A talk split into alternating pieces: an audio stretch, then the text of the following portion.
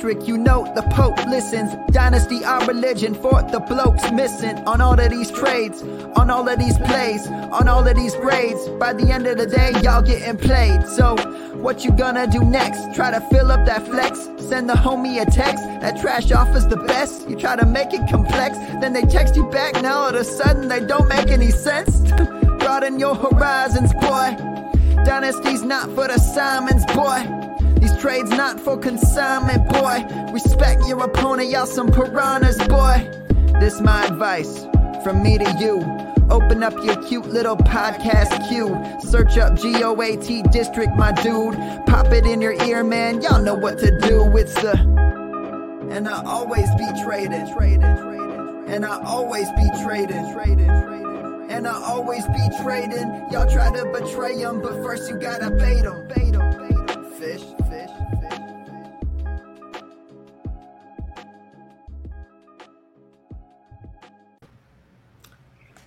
All right, welcome everybody. Uh, we are we are happy to be back with uh, yet another edition of the Goat District, and uh, today we're going to be working on ultimate auction strategy. So we're gonna we're gonna help you out uh, from start to finish, every part of the auction process, from prepping for it to um, how you go through the auction and, and just everything you need to do. And uh, so today we're going to have Theo kind of being our moderator, and uh, then uh, Jack and Chris and myself will be kind of answering the questions. And real quick, I'm just going to introduce Jack and Chris. Uh, for those who don't know them, uh, Jack is uh, been doing NF- NFFC drafts um, ever since I've known him a long, long time. I don't know how many years, Jack, but uh, it's it's been over a decade for sure.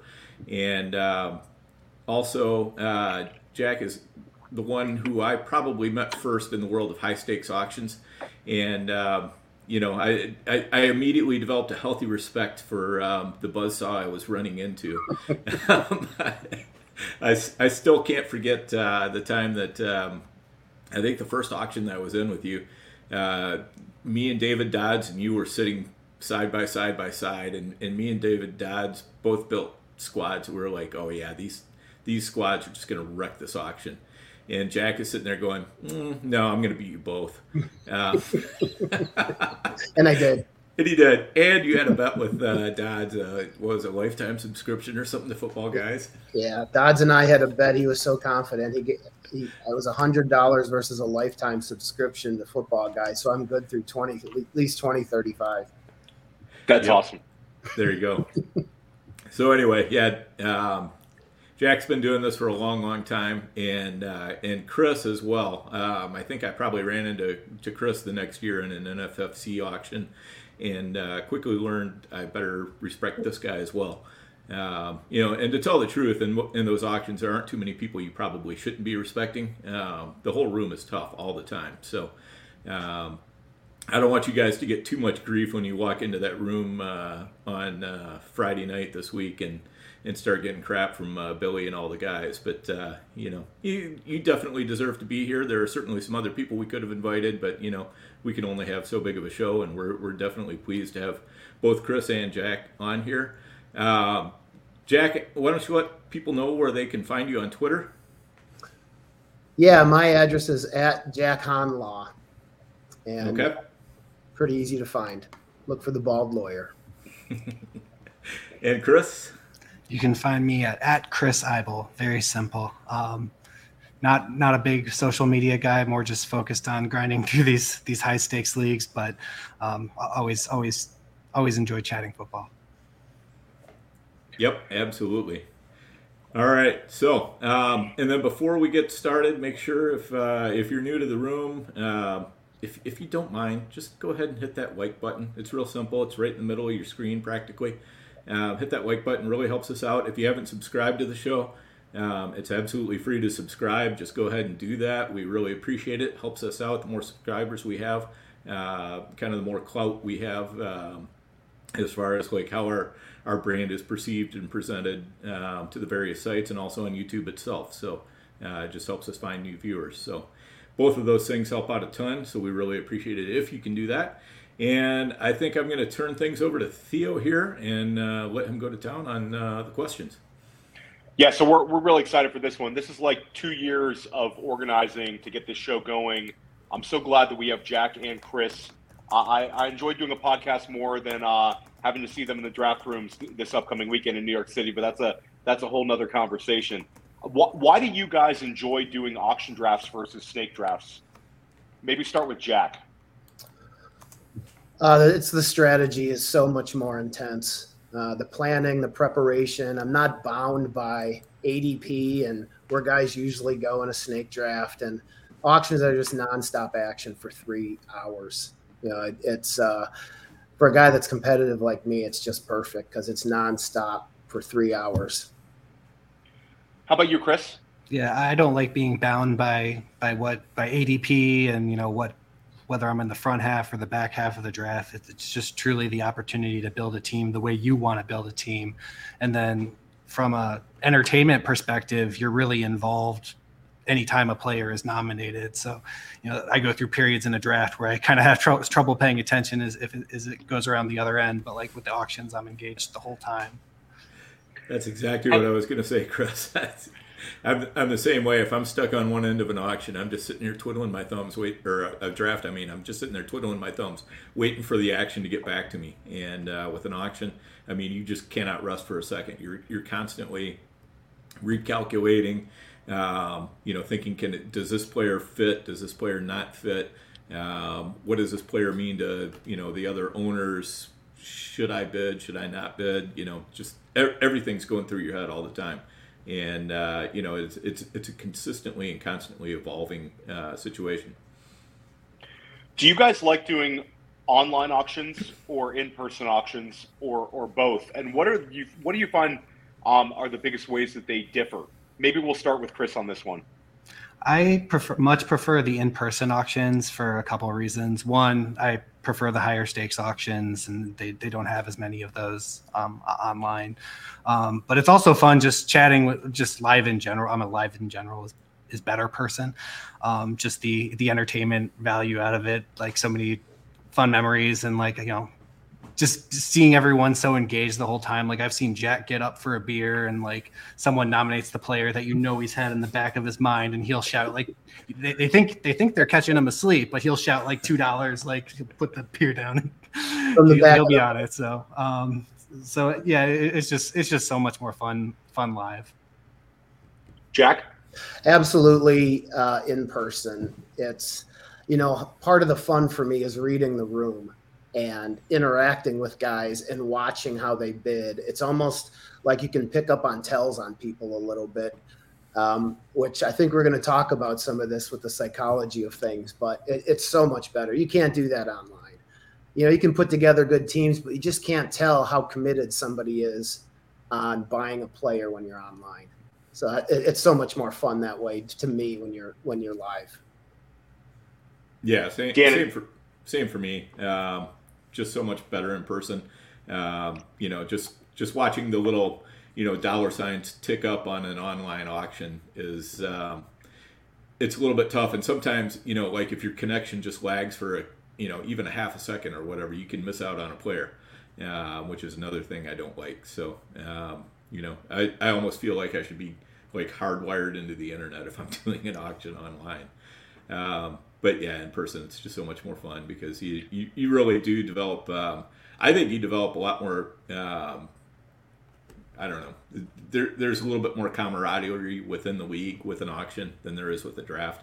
Um, it's just more of a shared experience rather than people taking turns just saying names. Uh, you know, everybody's involved with it, so that that makes it fun for me too. And about how many auctions do you guys usually do each season? I think in the past I've I've usually done three or four. I'm I'm upping it. I think I'm at seven, which is a personal record for me. So I'll try to keep breaking those records going forward. Well, I got that record then. I got like ten or twelve this year. Um, some of those are online and are smaller, but on the high stakes ones, I think I got like six or seven total. Uh, Dan, I'm I'm usually three or four, sometimes five. Uh, this year I'm only three for some reason. I just didn't uh, didn't get enough uh, auction signs up, sign ups done uh, in time, and so it's it's three for me. But uh, hopefully I can up that back up to four or five next year. What do you? What is your guys' general approach to to an auction as far as team construction? Um, are you guys more stars and scrubs, or do you like to have a very deep uh, roster where you could potentially make lineup choices each week? Well, I can actually tell you what these guys like to do. Go Yeah, ahead, let's, Jack. Let's do that. All right. All right. Because I know Dan has, has always been far more of a, a balanced lineup, um, likes to pick off values when they come up. So typically, it's that lends itself to a much more balanced approach. Once in a while, he'll go big on a guy, uh, but I've always watched him do far more balanced. Chris, tough guy to read, man. Chris, Chris, Chris is not a guy that uh, has a consistent pattern. Um, it, it's more definitely more balanced than me, but I'm sure these guys will say. Um, sometimes he goes big, and sometimes he doesn't. When you do a number of them, I think he diversifies on purpose to stay a guy that I can't read very well. So he's he's a diverse auction drafter. Chris, how about Yeah. you describe these guys? If you uh, have any, anything to add on Dan or Jack. No, I, I would say with Jack, I know when I'm going into an auction with Jack, I know there's going to be three or four guys he's like really targeted beforehand, and maybe you can maybe you can get him off one of those guys with a with a bid that's too high, but but it becomes pretty evident quickly who's who Jack's after in, in these auctions. And one of the reasons it works for Jack with the stars and scrubs approach is he's really good at you know identifying the kind of players who can fill out his roster and provide a floor each week. Um, but I, I know it's it's I would say with both Jack and I, I think our preferred approach is probably stars and scrubs. I'm just a little more willing to, I think, be bought off that approach um, and, and go to Plan B than than Jack is. But I don't know if you disagree. Yeah, I, I think that's that's a fair way to to say it with Jack. I mean, you know, he's getting at least two stars, if not three. You know, of, of the biggest studs he possibly can. Um, whatever whatever he can cram into his budget, basically, he he will get three if he can do it that way.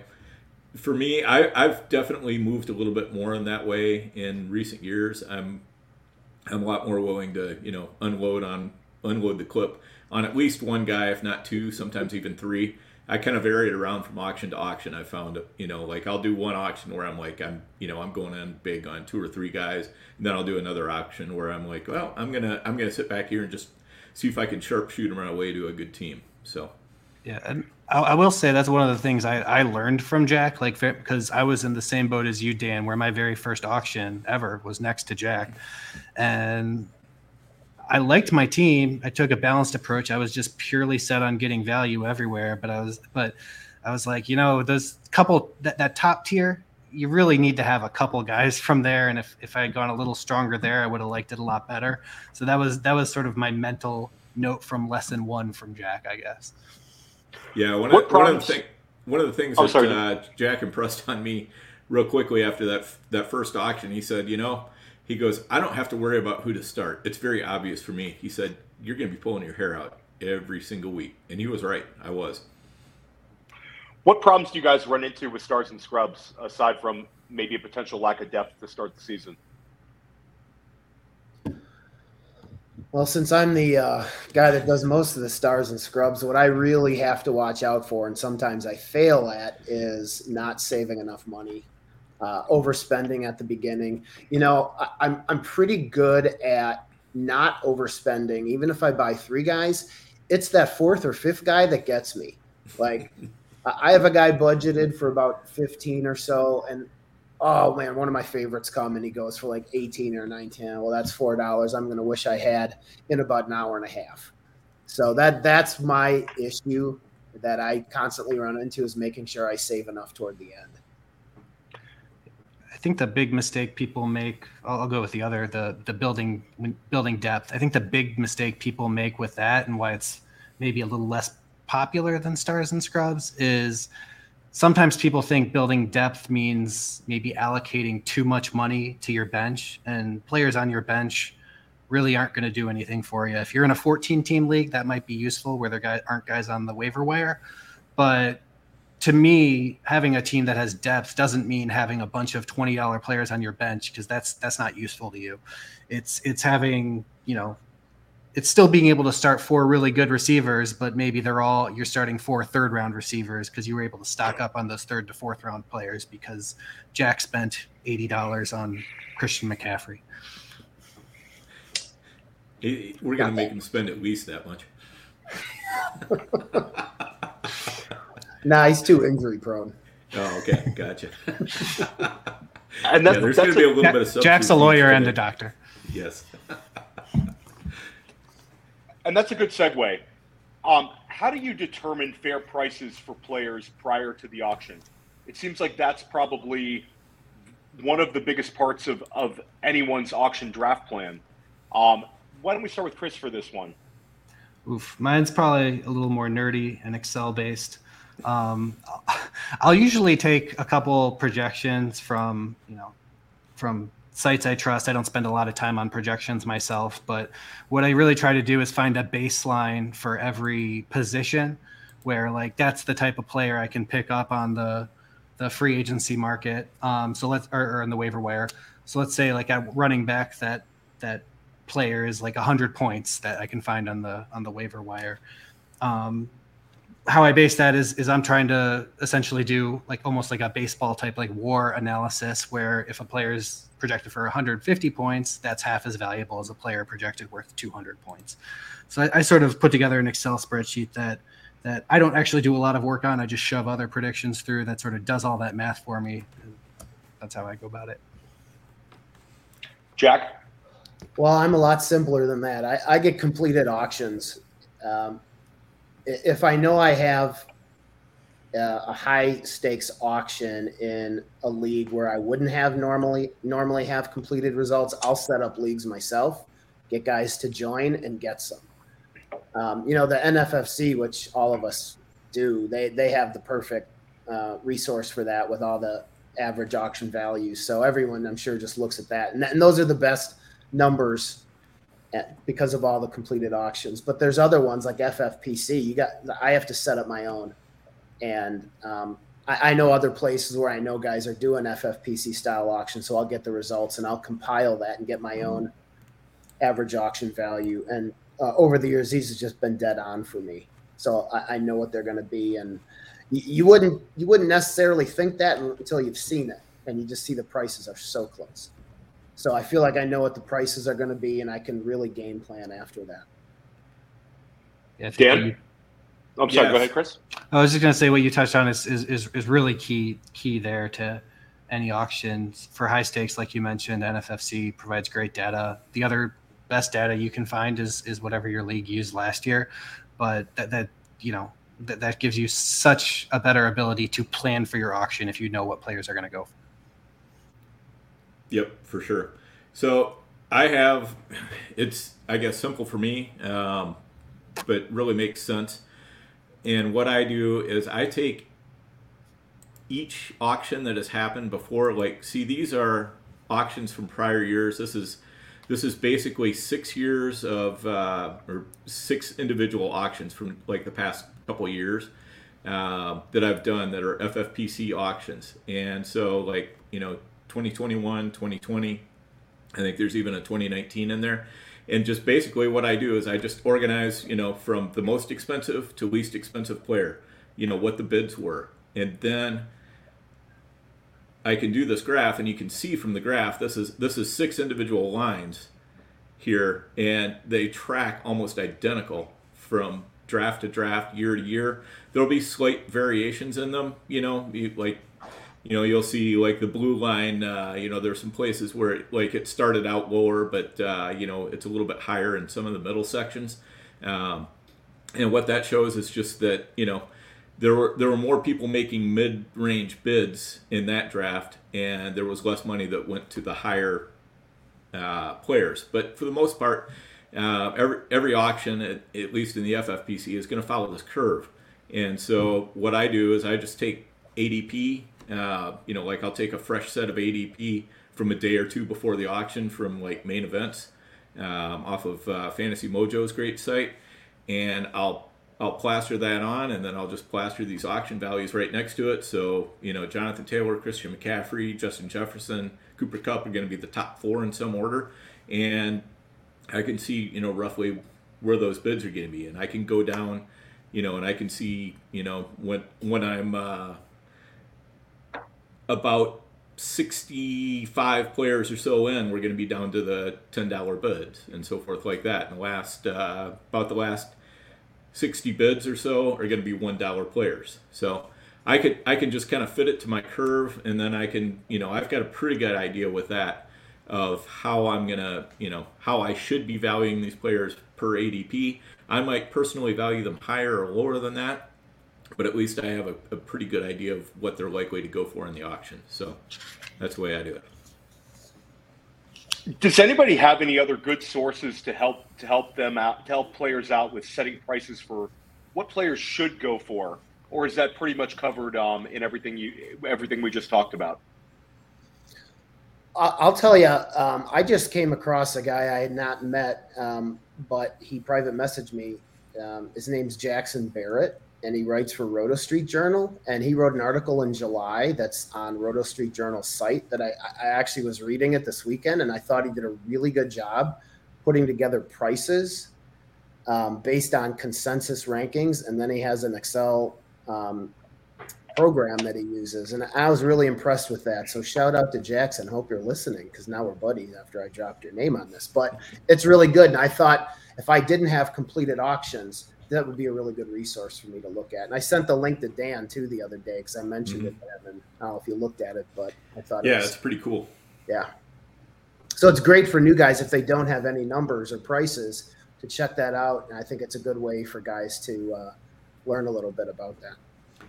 Yeah, if you if, if that's a link you'd like, uh, you can you can hit up me or Jack, um, or while we're we're going through the show, I'll see if I can drop it into the uh, the show chat as well.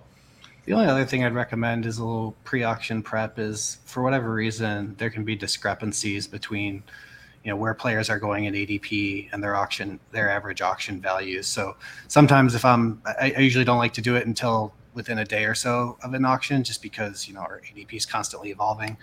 Um, but but I do like to run those comparisons of of ADP to you know on the NFFC site to, to average auction values, just to see where where potential bargains might be in advance.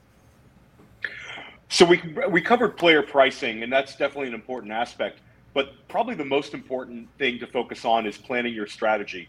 You guys draft against 11 other really, really good players. The auction that I'll be at in New York City, just watching, is an unbelievable group of talent um, in terms of just fantasy football minds. How do you go about planning your strategy? Um, we'll start out with Jack. Uh, well, my process is first figuring out the what lineup requirements are and the type of league, number of teams. I mean, just some of the basics, and then I'm going to assess the inventory of players too, because every year it changes. Like this year, I feel like there's more running backs in the top, you know, three rounds or so where guys are focused on. And I think that's changed as compared to the last few years.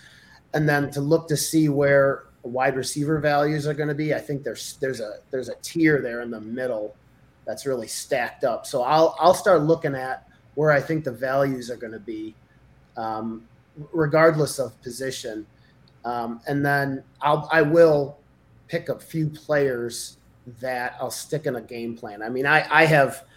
Uh, five or six game plans I'll put together for every single auction that will take into account how it could flow. You know, a wide receiver heavy one, a running back heavy one, balanced. Um, I, I, do that to see what lineups I really like. As Chris picked up, there's a few players I'll I'll tend to really like, and Chris is going to probably pick up on a lot of those with the number of auctions we got this year. But, um, you know, there's a, there's always one guy that's going to outbid. Um, so you have to be ready to modify it and change plans on the fly. And when I have those backed up, I, I, I can see with numbers in there what's what's the closest plan I got, and then modify it, and uh, I'll pick that one out, and I'll I'll try to hit that one as best I can. Chris, I would say my strategy is usually less based on specific players, and I'm really obsessed with finding discounts and value. You know, I'll have, I'll have that list of average auction prices, but I want to get less than that. And I want to do that whenever possible with the twist of also making sure I acquire a couple first round caliber players. So I'm always, like I said, I'm always going to try for that stars and scrubs approach, but my preparation is more based on being comfortable in my own with my own values and knowing where I'm getting discounts um, based on the projections that I'm using. Yeah, I'm kind of between, I guess, the, the two. Um, I definitely go through and I, I will look at specific player combinations. You know, I'm looking for that that combination or two or three or four that I can find that really fits well. Um, you know, and a lot of times it's it's not even necessarily specific players. You know, there might be two or three players who who will fit into a slot, and I'll be happy with any of those. You know, um, or you know, there are some times where it you know I might have one strategy you know that's built around well if I can get this particular player at this price, uh, and I think that he's probably going to get nominated early, and I'll know early. Uh, you know, I might have a strategy built around that too, but. Uh, but much like Chris, though, I'm really focused on trying to find the values in the auction, and so I, I'm just looking through. You know, basically when I when I overlay that ADP onto my list of auction values, I'll go through and I'll highlight the players I'm most interested in, and then I go back and I start looking at different combinations that I can use of those players to build a team out and get the right amount of uh, you know money into the, my starting lineup. Like one thing we haven't really talked about is uh, you know like how much you allocate for your starting lineup. Uh, for me, I'm probably going to go at least 170. Um, sometimes sometimes a little bit more. Uh, Jack, I know will go probably about 185 if he can. No, not that high. I've I'm seen just it. giving you a hard time. Something to aim for this year, though. Yeah. Okay. Yep. Definitely. So, Well, what about, Jack- what, what about you, Chris? What do you what do you do? I, for, I would have thrown out that 170, 175 number. I did one on uh, Saturday night, a league I ran, FFPC rules, it, and I I had budgeted 175 and I did 178. So I didn't even hit 180, guys. Oh wow. You're holding back. I'm impressed. And if you guys all seem to have multiple strategies um, when you're going into an auction, how do you decide which one to use during the auction? Is it sort of just being able to read what's going on and, and pivot as things happen, or is there anything more nuanced to it? Yeah, for me, I'm I'm looking at those first players. Usually, one or two of the you know the top of the first round players is going to go pretty quick in the auction. They're going to come up for nomination, and I'm kind of looking for what what sort of a price is that player going for because that's probably going to set the tone for the rest of the auction. You know, if uh, Christian McCaffrey goes up and he goes for seventy-five dollars on a two hundred dollar budget, I know, hey, we're going to have some expensive players in the top half of the first round, and but if he goes for, you know, sixty-one dollars or something like that, then I feel like oh, I'm going to have to, you know, I can I can probably pick up a couple of really really good players here, but I'm going to have to watch my money in the middle of the auction because all those players are probably going to be pumped up in price a little bit. See, I'm I'm different on that. There's a lot of times I want to I want to set the tone, but not Mhm. pick one of those high guys. So let's just pick a different running back. Let's just say uh, Swift, right? D'Andre Swift. Um, I would expect him to go right at AAV, first one I put up. Okay, I don't I don't think bidding's going to be high. Guys aren't ready to bid super high on him. Most guys, and I think if if that's a guy that fits your plan, and you have one of the early nominations, put him up because I don't expect him to. You know, if his price is forty one, that's AAV on that. I, he's not going to go for forty six unless someone really really likes him. And I think you can buy him. You have him in your plan, and you know. So it just depends who that is, right, and who you're targeting. But I, I found that that has worked for me in the past. Do you do you find most auctions tend to start off a little a little cool rather than hot? I would I would say I feel like those Yeah. first couple guys people are a little nervous to get there. Absolutely, absolutely, and I think you take in. advantage of that. Yeah, for most. sure. I, I, mean, once you start getting guys where we've we've known each other, it's it's hard to get those bargains Mhm. initially. But if you're in a if you're in a league with new guys, I would I would go in there with an aggressive attitude because a lot of guys uh, don't want to jump in right away. Yep. No what is your guys? What is your guys' strategy with onesie positions, like quarterback, but also kicker and defense? I tend to be the the dork who starts in the first round with my favorite one dollar kicker, um, because it. I'm trying to get every little advantage I can get, and if you know if I know the Ravens are going to go for or Justin Tucker is going to go for two dollars, and all the other kickers are going to go for one dollar, I know I can get the second best kicker by bring by bringing him up first. Um, and so usually with those cheaper positions, I'm just trying to get the best one did one dollar player I can that I'm confident won't go for two dollars. I'm a dollar kicker, dollar defense. Um, you know, I'll pick a mid-range defense that I think might start off strong for the first four weeks or so, or depending on what league it is, I might pick one that I think might I think my team's going to be strong, which I do a lot.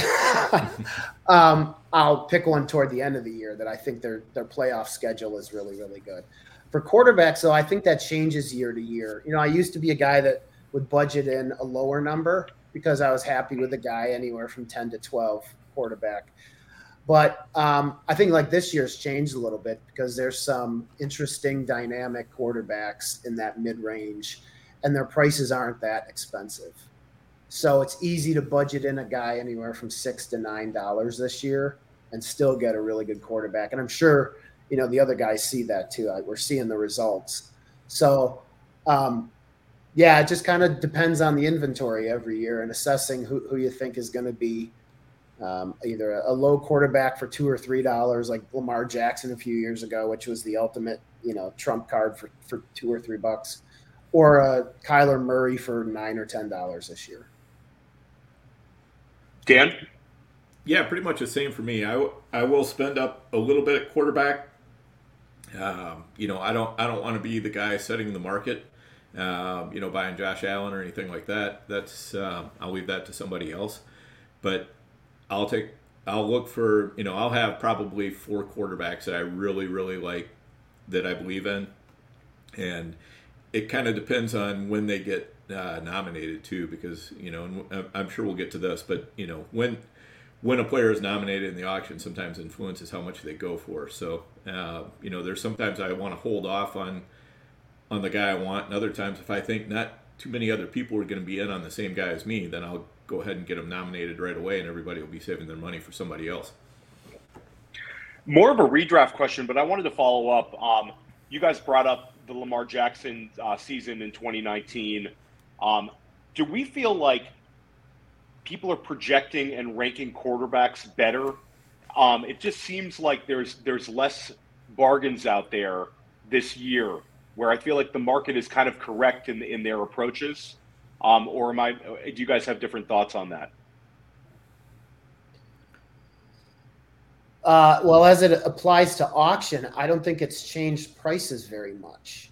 I mean, I'm surprised that those kind of running quarterbacks are still going for the prices that they are, which to me is pretty cheap. Okay. Um, it, it's corrected more in, in, redraft, but in auction, I don't think it really has. I think people uh, uh, have more just gotten used to a certain price for a quarterback, and it's a fairly deep inventory as it is. So their prices haven't changed that much to me.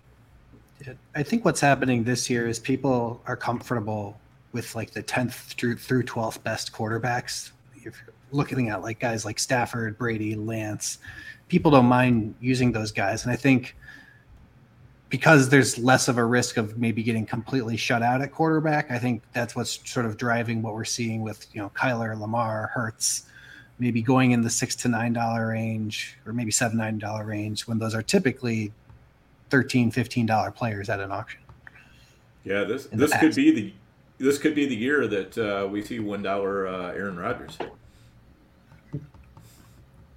Absolutely could. Um, it's it's just very interesting. It's probably more of a redraft question, but it just seems like uh, the market has kind of corrected itself. I think that last year people were getting Hurts at kind of a little bit of a discount.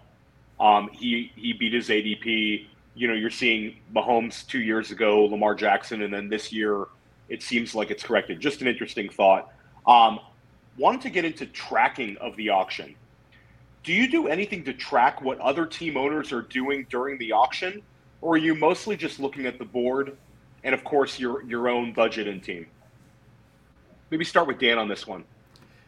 Yeah, so I, I track it um, during the auction. I I have my uh, laptop with me and I have a spreadsheet up where I can just put in, um, you know, like how many dollars each player went for, so I you know so I can track it for the next auction is one of the things I want to do. And then the other thing I do is I just put it into a grid where I have each of the owners one through twelve, and uh, you know if owner number three spends thirty three dollars on a player, I'll just put thirty three dollars there, and then that that also will just let me know. It'll update for me you know what's their maximum bid uh, that they can make you know which comes into play as we start to get you know like a third to a half of the way through the auction. I want to know what people's maximum bid is.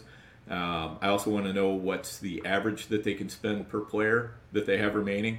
And the other thing that my spreadsheet does is i track the total number of dollars that have been spent in the auction versus the total number of players that have been purchased in the auction. So, you know, we know at the end of these, you know, like a, a 12 team, 20 player auction, 240 players are going. So, if we're 120 players in and 67% of the budget has been spent, you know that there's still 33% that's going to this last half. That would be a lot. Most of the time, it's going to be more like you get halfway through the auction and 75 80% of the budget has been spent and most of what's left is going to be $1 $2 players uh, the rest of the way. But I, i'll just track how that you know how the total dollars remaining versus the total number of players remaining to be bought is going and that kind of helps me figure out uh, you know what my strategy is going to be as we're moving through the different stages of the auction as well. Jack well dan puts numbers um, to what I've always kind of done innately. I, because I know what the prices are going to be, I know whether there's been a number of guys being bought more for more and higher prices than what my numbers suggest. And since I, I I've seen how these auctions flow for the rest of the time, I'll know whether there's a lot of money being spent. Dan has the numbers, I don't, but I know it. I know it, so I can adjust and I don't need a specific number on that, and nothing that there's wrong with it. It gives you more of an idea. Um, I I always look at a, an auction board. NFFC's made it super easy. They have them on the computer now, and I it just it's right there. So even on the live ones, you put it on your computer.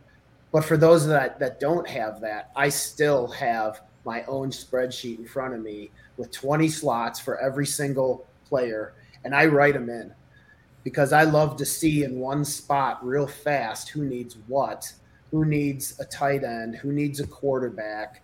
Because um, you know, if there's three guys that still need quarterbacks, but my guy's still out there, I might start changing nominations to either buy my guy or have them fill up their spots. So I always want to know exactly what's going on um, for who has what for starters and and where they're at on reserves. Chris? Yeah, for me, I would say this is an area where where focus is really required in the draft because I'll I'll have my list and that'll have you know those average auction values of what I expect people to go for.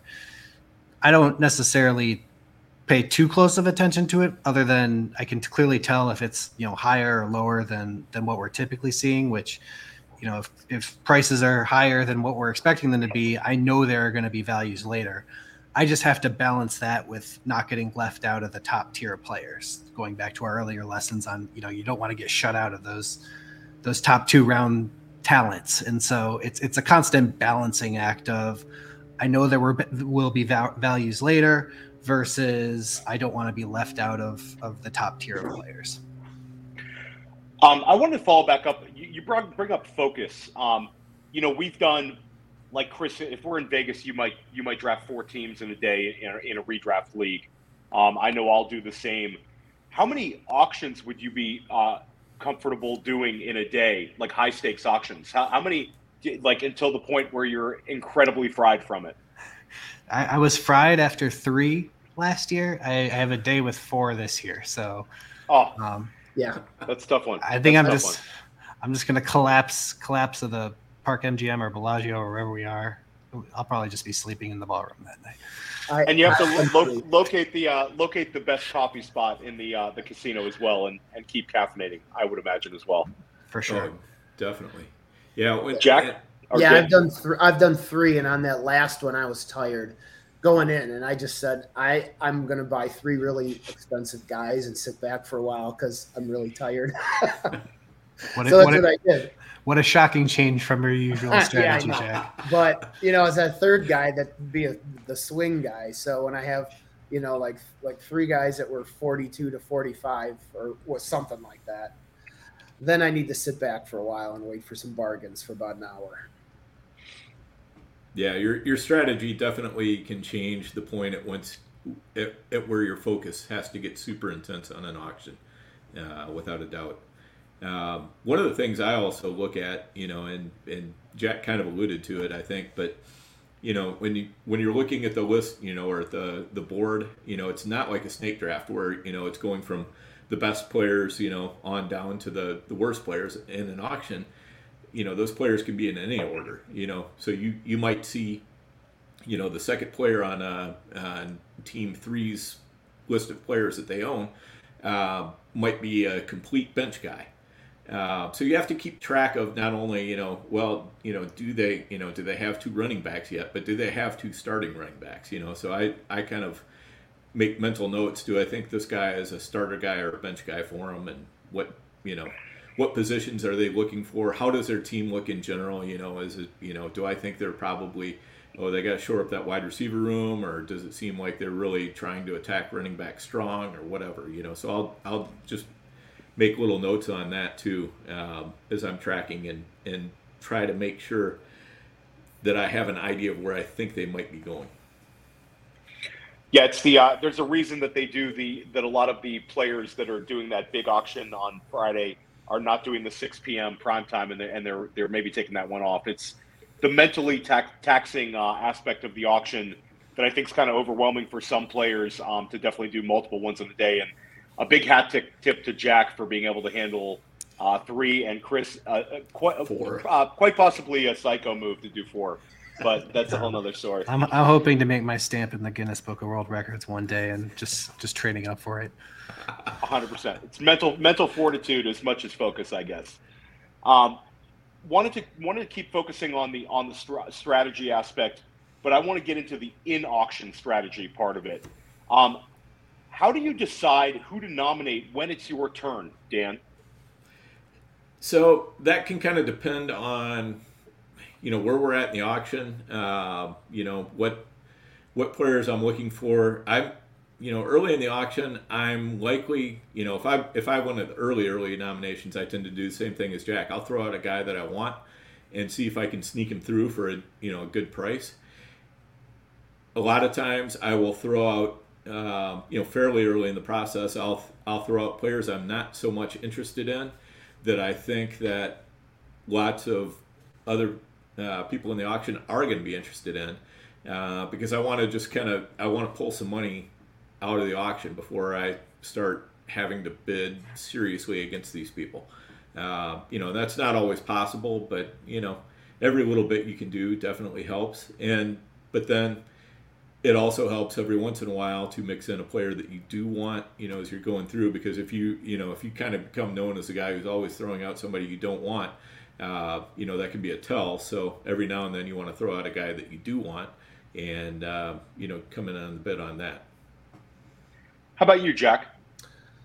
It really totally depends on the flow of the auction for me. Um, it, it's pretty rare when I will, will just throw out a guy to try to draw money off the board. About the only time I ever do that is if we're getting toward the end of a tier and the prices are kind of nutty, right? If you're getting toward like the end of RB ones and you can see guys are starting to panic, then I'll throw out another one like that. But usually every one of my nominations has a specific purpose for where I'm trying to get. I just I, I worry a lot more about my team and and how I think nominations could help or not help. So uh, most of the time, I'm I'm looking for ways that I can prove my lot either now or down the line. But it's just so dependent on what's going on. Um, you know, I got the first nomination in New York on Friday. I'm in the number one spot, so I can't give away too much because I'm not sure which way I'm going yet. But it's probably going to be aggressive. That's awesome. One No, I'm, I'm looking. I'm looking forward to seeing that one. one dollar kicker. Yeah, 100. percent How about you, Chris? I'm I'm usually trying to read the read the room, and you know, I'm also taking into account whether I think prices are going for too high or too low. Um, let's say you know Jack, using his earlier example, had thrown out D'Andre Swift, and he goes for something I feel is cheap, thirty eight dollars, and maybe I win him even. Um, as soon as that happens, I'm trying to find a similar player that I think will will provide a similar bargain. Bargain. Maybe I throw out some guy who goes right in that range, like a Saquon Barkley or someone like that. Thinking, okay, well, maybe I can also get Saquon Barkley for thirty-eight dollars. On the flip side, if it's if it's you know if Swift's going for forty-seven, then I'll throw out Saquon Barkley because I want someone else to spend 47, 48. And so it, it can really go it can really go both ways in terms of why why you nominate a player, and you can nominate the same player for different reasons.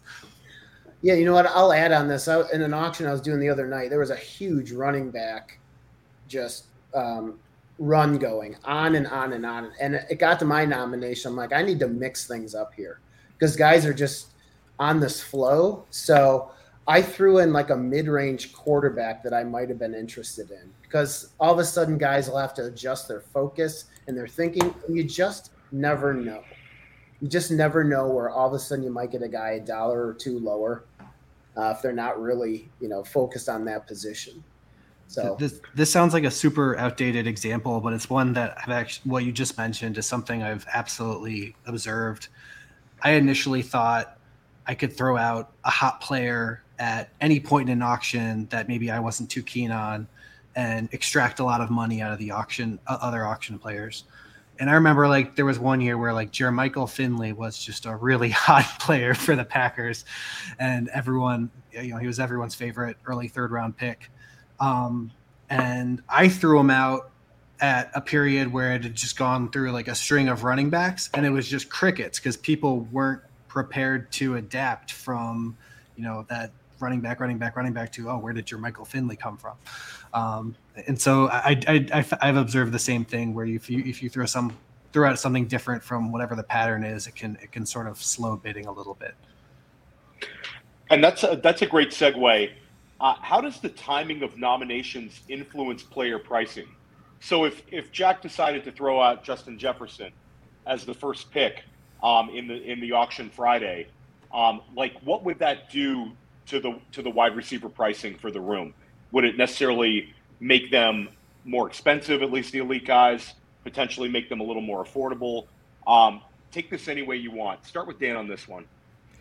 So in a way, when you when you throw out a an anchor player like that, it's going to kind of help to set the market uh, for the rest of them, uh, because people will be looking at you know how much did this player sell for, how much did I think he was going to sell for, uh, you know, was that high, was that low, you know, so you know if he sells for a low price, they might become emboldened to you know throw out more wide receivers, and you know, and everybody will look and say, well you know, I think uh, Davante Adams should be going for eight dollars less than uh, Justin Jefferson or something like that, uh, and so they'll you know they'll kind of anchor onto those prices a little bit, um, and every once in a while though you'll have a, a price where everybody realizes, oh, I sh- we should have been bidding on that. That was a really good price, and it won't affect the other prices as much. You know, if they see that that was a really good deal probably it's not going to have as much of effect. But if they felt like it was a fair price, it's going to kind of anchor things right on down the list a little bit. Jack or Chris? Yeah, I'll say that um, with a guy like that, 12 guys are going to know what his average auction value is on NFFC. So if he's a $50 player, he's going to go for 50 at least. And because I'd pay at least 50 for him as an anchor guy but there's usually one or two guys that are going to say, Justin Jefferson, right? All right, he's one of my guys. I'm going to go up to 53 and get this thing going. If there's another aggressive guy in there and they really like him, they'll pay a couple extra, I think, as on the first bid. I don't expect I'm- a cheap one on a guy like him. I might pay sixty for Justin Jefferson. And I'd let Uh, you have him. There you go. There you And go. first, I'd read and see. You know, I can tell Theo's going to go up to sixty, so I'll just keep going up, and then I'll have you overpay for him. without a doubt, and I would happily overpay for Justin Jefferson. Yeah, let's say let's say he does go for 58. I really do think it sets the market like cuz no one wants to pay 52 or 53 dollars for Chase if someone got away with paying 50 for for Jefferson. I feel like people don't like getting ripped off and if they see a better bargain, they, they that sort of weighs on them psychologically is is to being willing to spend more on the next guy even if Jefferson Well- went for too cheap. They might pay fifty-three for him if he's the last of, let's say, the top four, right? Right. Kupp, Jefferson, Chase, Diggs. And if Chase is the last one coming out and they were dead set on buying a top four wideout, they, they might pay 53, 54. I've seen guys do that. Yep. But you always want to avoid the last of the tier in my book. That's the sort of thing you see in, in, in home league auctions where people don't really budget as much, and then you'll all of a sudden wide receiver 22 and 23 and 24 are going for comparable prices as like wide receiver nine because some guy realizes I need to get this wide receiver. Um, Theo, it happens in Vegas and New York too. yeah, It does. can't take it with you, right? Yep. What role Yeah, does so- psychology play? Oh, I'm sorry, Well- Dan. You had more to. Yeah, I just wanted to, to throw in, you know, that also timing can really matter um, as far as like how much when when a guy goes up for auction, how much money is left, who who can bid on him, um, can make a big difference because you know, like you know, just taking a look at last year, um, we had two identical auctions um that were run back to back. Um, and there were actually some people in both of the auctions uh, for FFPC. But DJ Moore in the first auction goes for 25, and the section second auction he goes for 16. Um Ja'Marr Chase went for $22 in the first auction, went for $8 in the second auction. Um, you know, so you can see some really, really big discrepancies from auction to auction on different players, kind of depending on, you know, where they went in the auction. You know, like if they were nominated early or late or um, whatever. And honestly, I don't remember um, what was the case with Chase. I'm I'm really curious. When I was looking back on that, I was like, I need I need to go back and check and see where Chase was. I've got a I got a photo of the auction board that will help me out a little bit. But Yeah, he was um, going you know- for eight to twelve across I think both formats from what I was what I was seeing last year. People were people were really Right. nervous. Yeah, but somebody somebody bid the heck out. You know, there was definitely a bidding war in one of them. So you know, because when he went for twenty two dollars, that was like that was way out of uh, bounds of what I was expecting. I thought that was like a super high price. I was I was expecting somewhere in the yeah probably ten to fourteen dollar range. I think was what I was looking for. So um, yeah, it, it it it just really can make a difference um, where they go in the nomination order. God forbid a guy drops a pass in the preseason, right, Chris? Can't happen. 100%. Trash. Um, what role does psychology play in your in your auction game? Anybody want to take this one? We got we got to let Jack go on this one. All right, I, I absolutely love it. It's like it literally is the fate my favorite part of the auction. Okay, um, one of my things is is how I bid. I always try to mix it up. Sometimes I'm quiet, sometimes I'm loud, and it's really funny. Sometimes when I get really loud and put a loud number out there, some guys just like back off. It's the craziest thing, right? Mixing mixing up the pace. Sometimes I'll be really fast with it.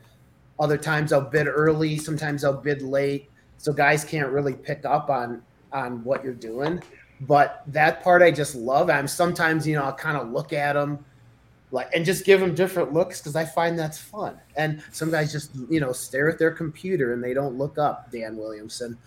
So um, I'm just teasing you. So that's just part of it. And you know you pick up on things on guys. Some guys will, will only bid to win. So if you know that, and I've seen that with, with with certain guys over the years, if they're bidding, they're in it to win, and you know you can bid them up. And there's certain players they like I've seen from year to year, and you just keep bidding them.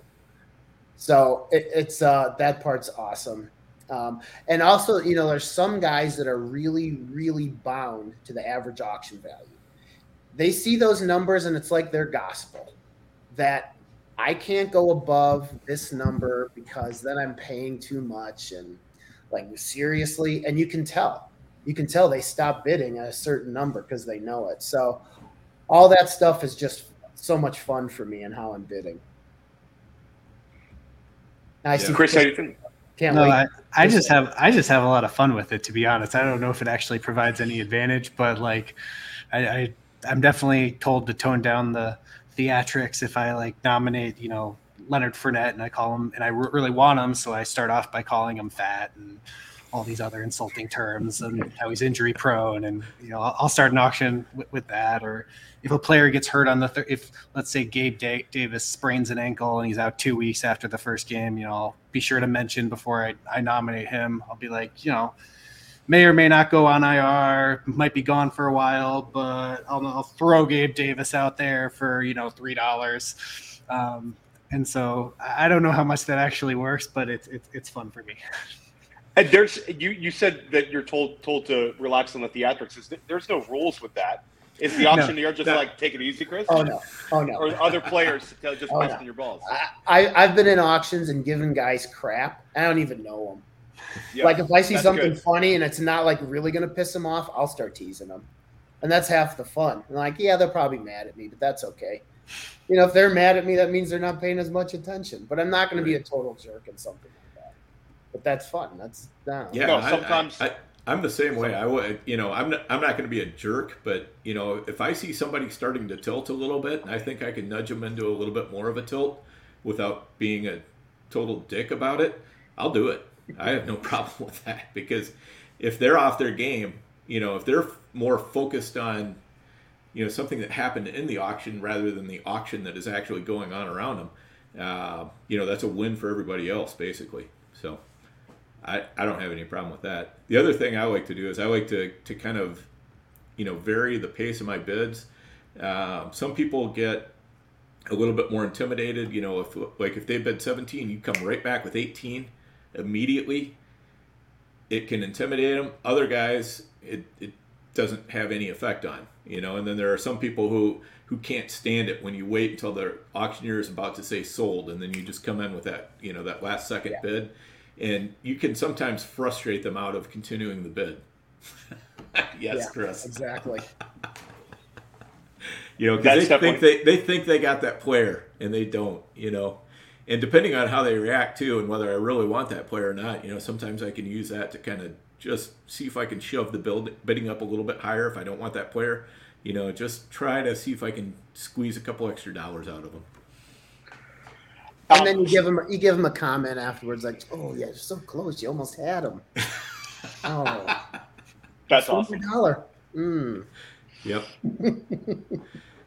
that's a yeah. that's a good segue. Um, do you ever price enforce or bid on players that you do not want, and why would you do that? Um, we'll start with Chris on this one.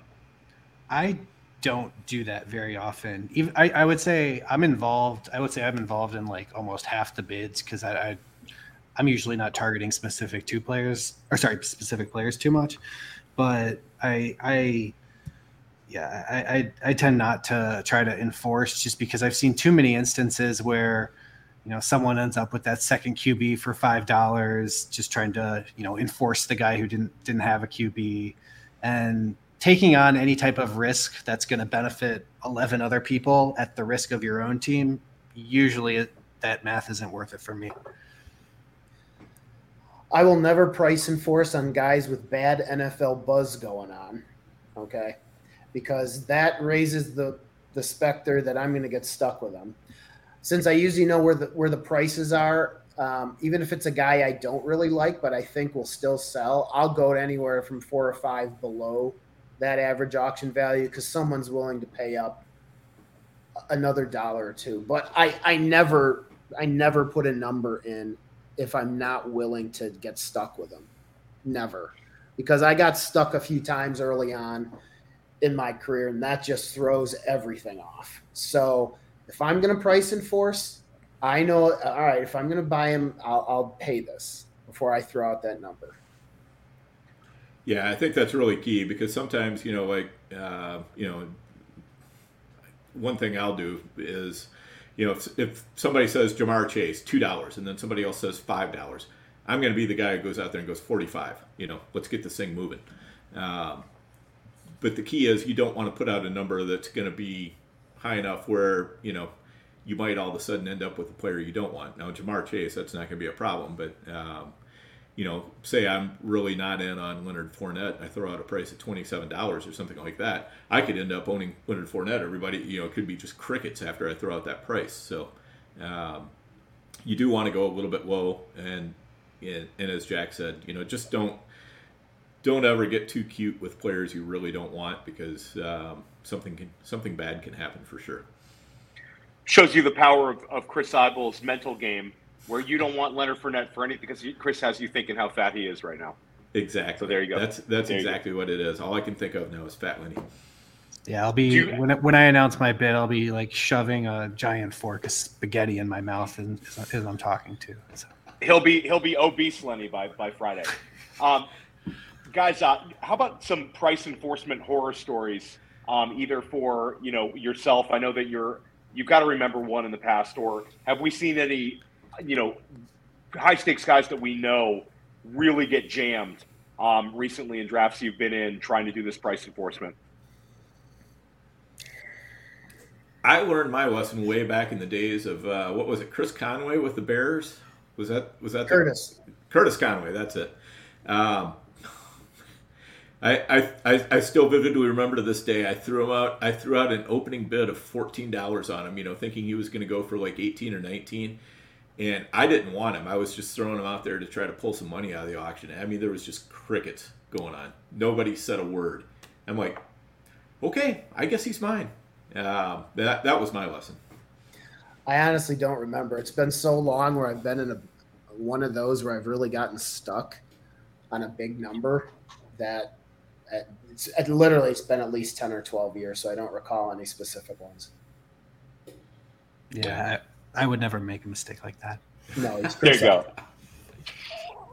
Absolutely not. Um, what is your early auction strategy? I know we, we touched upon it where, you know, Chris, you brought up, you know, potentially bidding out your kicker. Um, but what's your overall um, early strategy um, for auctions? Aside from wanting you know wanting to maybe initiate those those onesie positions where I can maybe get a, a better value, I, I really am like Jack, usually probably trying to collect two to three top fifteen players, and so for me, I'm interested in finding out what they're going for as soon as possible and so I can quickly adjust if if they're going for a price that isn't to my my liking. I'm willing to adjust, but I always sort of have that as a as a goal, and then I'm willing to modify that strategy pretty quickly if if the value is not there. Jack? Well, um, one of the things I mentioned this publicly a little while ago, so I'll pu- mention it again. I like putting out a mid tier guy early because guys aren't used to it, right? So it could be a running back, it could be a wide receiver. Everyone's almost preconditioned to put up big numbers for the big players because most guys will nominate the big guys first. And then it, it- it's another psychological thing where guys just they, they there's a pool of guys. There could be ten or twelve wideouts that all fall within a range of, you know, ten to twelve dollars, and they're happy with a number of them, so they don't bid very high or hard on those.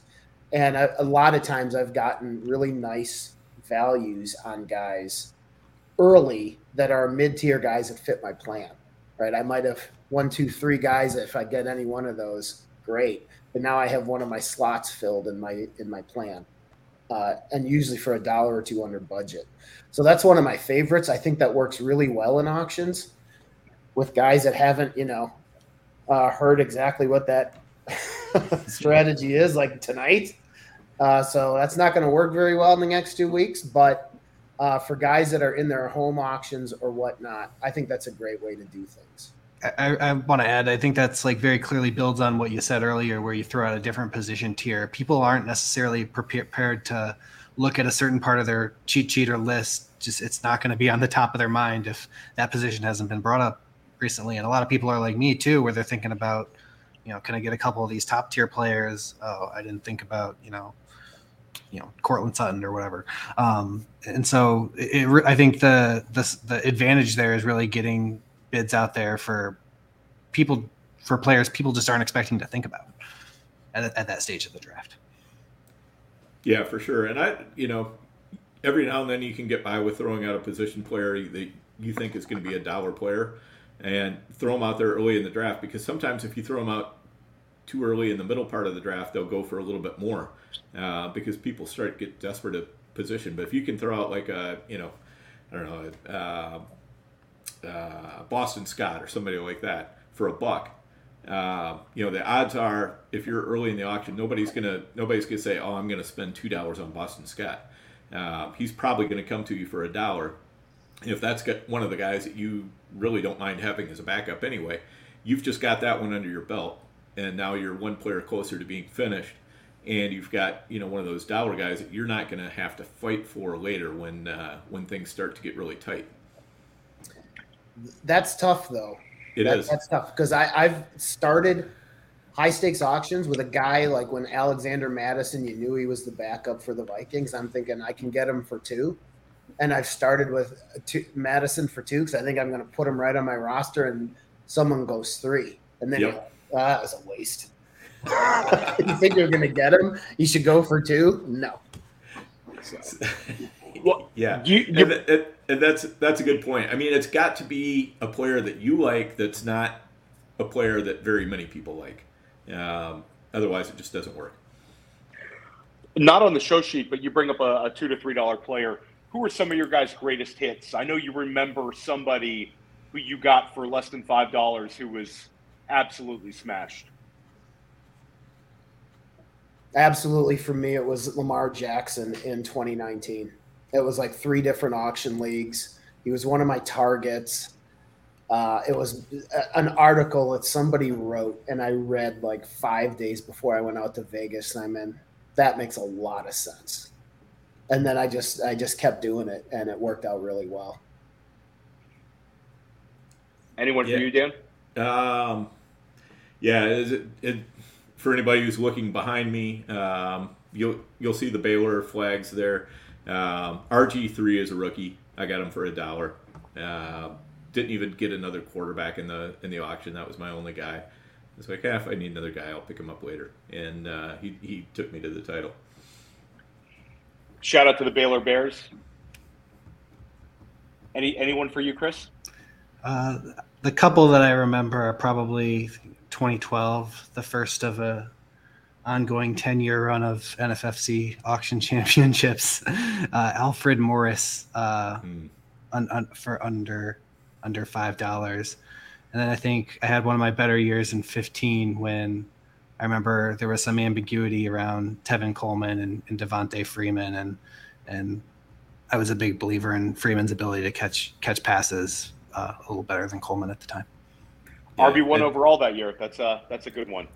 and and that's a you know that's a great lesson. This is this is one that I, I learned the hard way from Jack. I've learned a few lessons the hard way from Jack, but um, we were sitting in an auction uh, next to each other as it happened, and and um he got Tevin Coleman for like five bucks, and then he got Devonta Freeman for four bucks or something like that. I don't even remember what it was, but you got you got basically the Atlanta starting backfield for nine, ten, eleven dollars, and you know it just never really occurred to me that hey, you know I, you know I I didn't really want to bid on him because I wasn't sure who was going to be the guy, and Jack was like, no, I'm just going to take them both. I don't care. Yeah. Yeah. Yeah, I, I look for those combinations. About about two weeks ago, I said, "Oh, this this Houston backfield, I'm going to buy Dameon, Dameon Pierce and Marlon Mack for about seven or eight dollars. It's going to be beautiful, man." look what's happened. Mack gets cut, and Dameon's going to be about fifteen to twenty at this point. So, uh, you know, not going to work. But if you can find those cheap backfields like that where you think someone's going to emerge, it's a good way to, to do it if you're looking for a second or third running back like that. It's definitely more conducive in, a, in an auction um, Mhm. format than it would be in a redraft, where you know using your eighth round pick and your tenth round pick on the same backfield can really backfire. But in an auction, I guess it's it's all a matter of dollars. I think that's right. a that's a very interesting strategy. Yeah, yeah. You you just have to be willing to, um, you know, whatever the total is for the two players, you need to be willing to allot that to whoever you know comes out on top, and also you need to be kind of sure that somebody is going to come out on top. You know, and that's I, I think that was part of the deal too. Was I was just not sure that anybody was going to emerge with that job between uh, Devonta and and Tevin, and Jack was a little bit more sure of it than I was. Uh, so he was willing to put that bid out there, and that you know I hung back. So that's that. The only thing that could have hung Jack up is if it ended up being a split backfield. Neither one of them was really worth that much. It was not that much money though. By the right. time, yeah, I mean that's that's the thing. I mean, you know, nine mm-hmm. dollars mm-hmm. total or ten dollars total isn't going to make you or break you. What is your guys' strategy for when you're in the middle part of an auction, when most of the big ticket players are gone?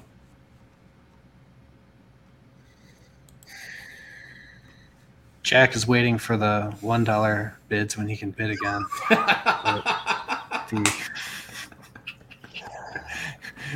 I cannot dispute that too much. Well, how about for the guys who have a little a little more money left in the tank? There, how about there? There is always a point in the auction where Jack says, "I think I'm going to go to the bathroom and get a beer." there you go. See, there's strategy behind that, right? It's perfect. Exactly. Uh, no, that, to me, it all just depends. You know, if, if, even if I got three, three, four, five slots filled up, I'm always looking at who I'm, who's my primary target at what number, and guys that'll that that would also fit that slot. So I might have three or four guys there, and so if one of those alternative guys come up and the price is right, I'll buy that player rather than waiting on the last guy that's my preferred because I don't want to get stuck at the end of a tier. So I'll take one and put them in and try just as long as you have alternatives that fit the plan like that. So that that's pretty much what I'm looking for at that point. Filling out filling out the rest of my lineup with guys that would work. Yeah, I would say if I'm in the middle of part of a draft and I didn't acquire as many top level players as would have is, is was ideal and I still had a lot of money, I'm just constantly analyzing. I'm, I'm constantly trying to break out my list at that point into tiers of like, okay, who else is going to make this money worth it to spend on? Because I don't want to, and this is the biggest mistake that people make, even in high stakes live drafts. I do not want to be the guy who has money on the table at the end of the draft. That that hasn't been a problem for me in the past, but that's like wake up in the middle of the night nightmare type stuff for me. So I do not want to have ten dollars and have to throw it on, you know, Boston Kenneth Scott. Gainwell or something. But I was gonna say, but I was trying to come up with someone a little more exciting, but, um, but yeah, it, it's it, and and so the key for me in always balancing that out is if I do have more money on the table than everyone else, I better have a plan to make use of it because if the, that next tier of player slips and I'm not involved, then I'm, I'm stuck with a bag of nothing. And how do player tiers factor into your strategy for for uh, for Dan and Jack? I know Chris just brought them up. Well, only to the extent I know if there's certain guys I have budgeted in at a certain number, I'll know that tier of players, and I just I refuse to get caught with the last bidding on the last player in that tier because I'm not gonna pay an extra four or five, nor do I usually have the money to do that. So I'm always looking ahead to avoid that.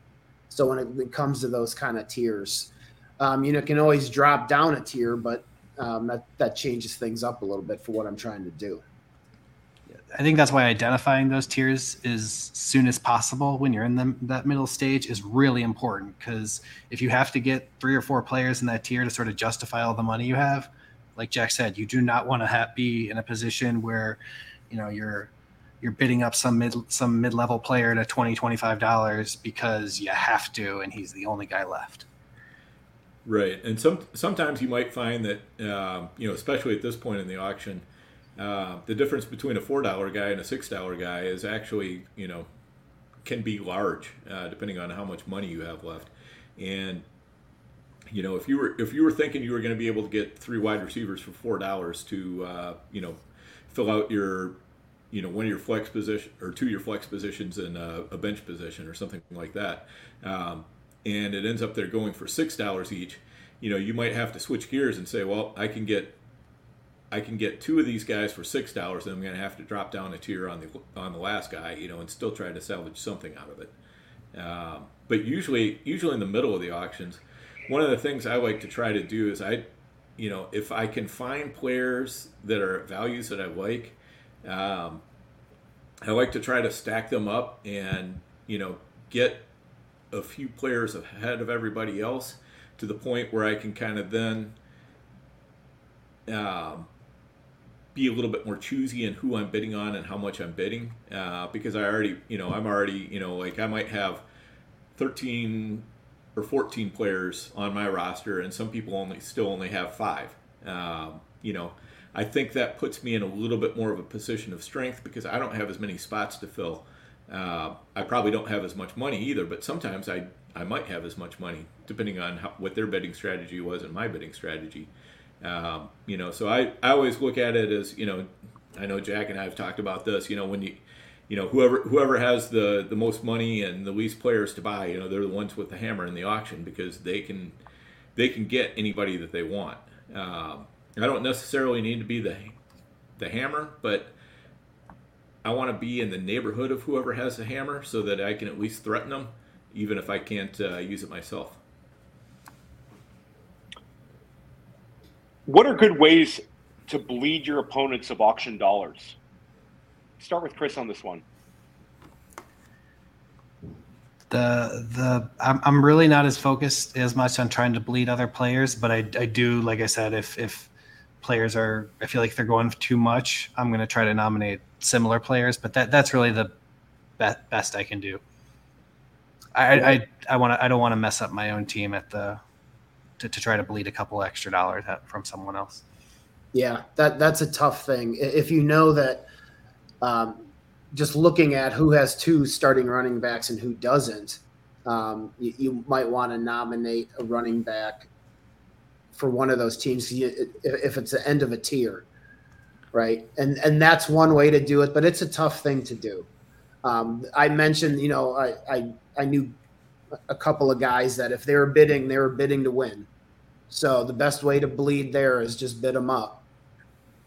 And I, that's a very dangerous thing unless you know the people and you know that they're like that and they just bid to win. So um, you have to know the guys for that to work. Yeah, I, I would agree with all that. I don't really have much to add there. And how about how do you handle your end game strategy? Do you have any tips for how to get your guy when you can barely afford to raise a bid? Don't be greedy. The yeah, it, it's really all about when you have one or two dollars. It's you really need to read the rooms, see what players are going for, and take your best educated guess on what the very best one dollar player is that you don't think anyone will bid two dollars. Um, it makes me so mad when people when people bid one dollar players that should clearly be two dollar players and they get away with it. That's probably the thing that makes me angriest. I think Bill Wasowski bid like a dollar on Sterling Shepard last year in a 14 team auction and actually got him, and I was just irate. but, but, for the most part, I think that's that's a that's that's a, a mistake. A mistake I see others make is is throwing one dollar players out that like someone's gonna throw like a Darrell Henderson out for a dollar or something like that, and there's just no way he's going to go for a dollar. You've wasted your you've wasted your bid, and so all you can do is make those educated guesses. I would say I'm 50-50 at that stage when I'm when I'm trying to make those guesses and, get, and getting yeah. it right. Yeah, you have no control over who's going to go two.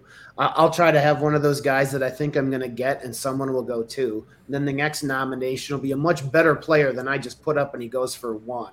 Like I never would have thought that would have happened. Right. That's happened to me countless times. It's just a guessing game. But um, the one thing I always do is I always make my list ahead of time of the end game players so that I'm ready. So I don't have to scramble looking at sheets like what other one dollar player can I nominate. It's such a simple thing to do for preparation and gives you plenty of time to scan the sheet and figure out who you want to put up uh, when you have those guys that you like and that you want to try to secure for a dollar or two.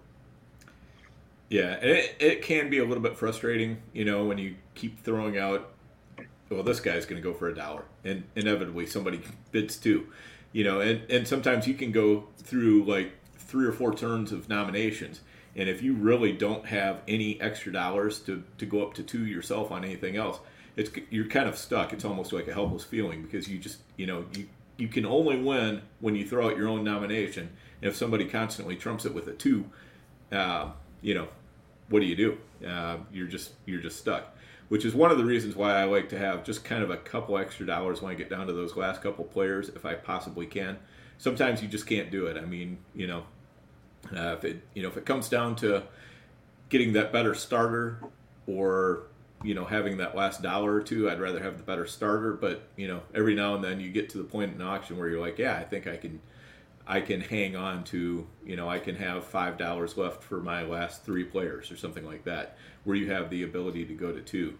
And then, you know, also when you're in that that kind of medium range, you you really have to pay attention to what what do you think the player is going to sell for? Because if you think a player is going for three dollars, uh, and somebody puts them out there for a dollar, you do not want to be the person who, who says two, because you've just pretty much guaranteed that somebody else is going to go three. You don't want to go four so, you know, you're stuck. So when you when you raise bids in those in those parts of the auction, you want to make sure that you've got, you know, either you're going to be happy with the bid you just made, or that you can go not only one dollar more but two dollars more to get to where you want to be, if that makes sense.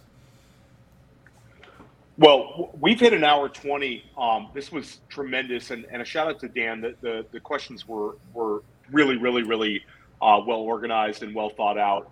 Um, and and I thank you both for being so forthright with uh, your strategy um, for such such successful players to be able to share that was very generous. Um, we have a question, uh, a redraft question um, that we've asked every single uh, GOAT District guest since we ended our, our Dynasty Rookie Draft uh, focused uh, shows, including uh, Billy Wazowski. He answered this question as well. Um, right now, Ja'Marr Chase, Cooper Kupp, and Justin Jefferson are the top three wide receivers everywhere um, in terms of ADP. Who would be your best bet to be the wide receiver one overall if it's not one of those three? Start with Chris. And we'd still like some honesty here, Chris, even though we're, we're a couple of days away.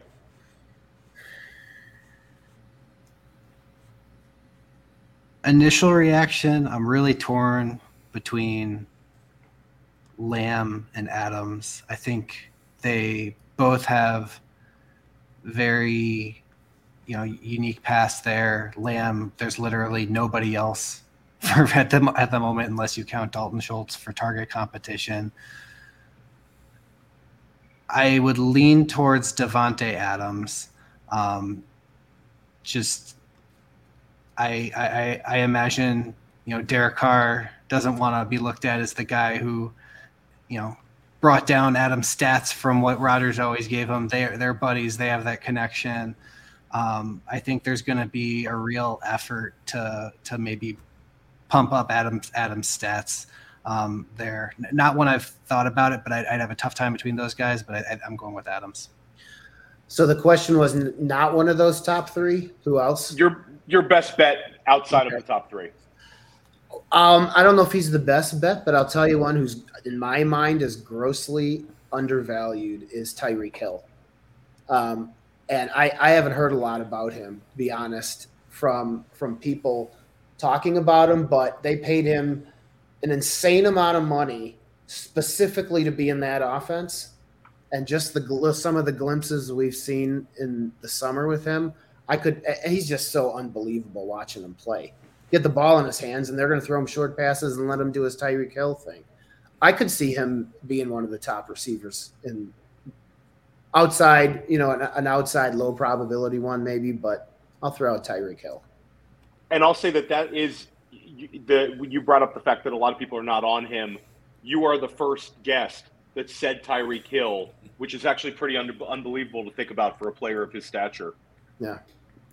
Yeah, and I, I, I think kind of a hidden thing uh, going to Jack's point also is that uh, Waddle hasn't practiced in about three weeks, so you know that uh, that that I, I was not on Tyreek, but I'm starting to get a little bit more interested in him, if, if for no other reason than just that.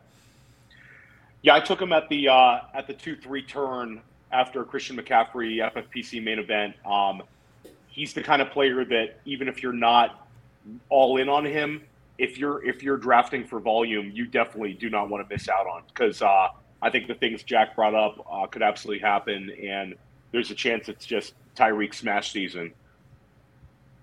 So Dan, why don't you uh, close us out here? All right, yeah. So um, again, thanks guys for coming on. We really, really appreciate it.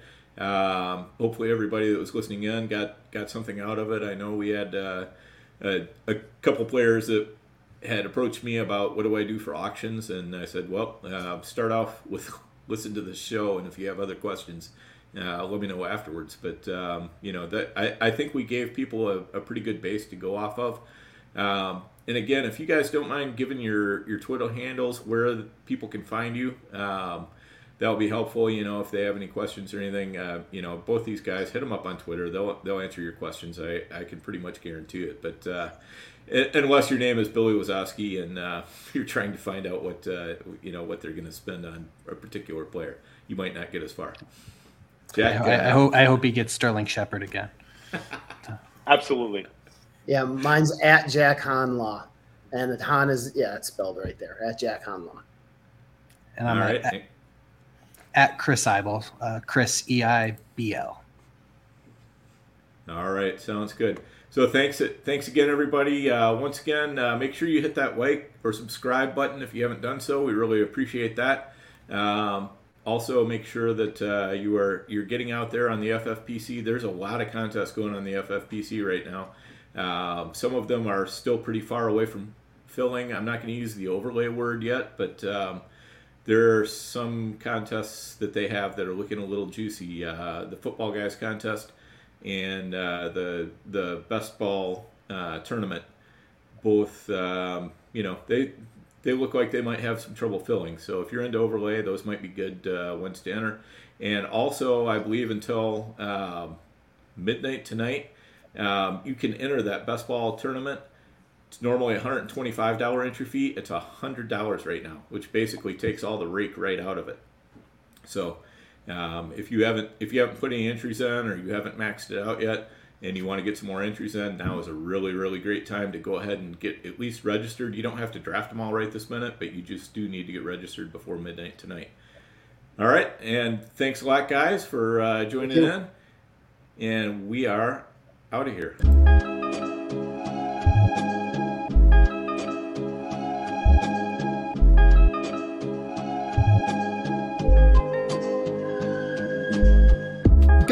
District, you know the Pope listens. Dynasty, our religion, for the blokes missing. On all of these trades, on all of these plays, on all of these grades. By the end of the day, y'all getting played. So, what you gonna do next? Try to fill up that flex? Send the homie a text. That trash offers the best. You try to make it complex, then they text you back. Now all of a sudden, they don't make any sense.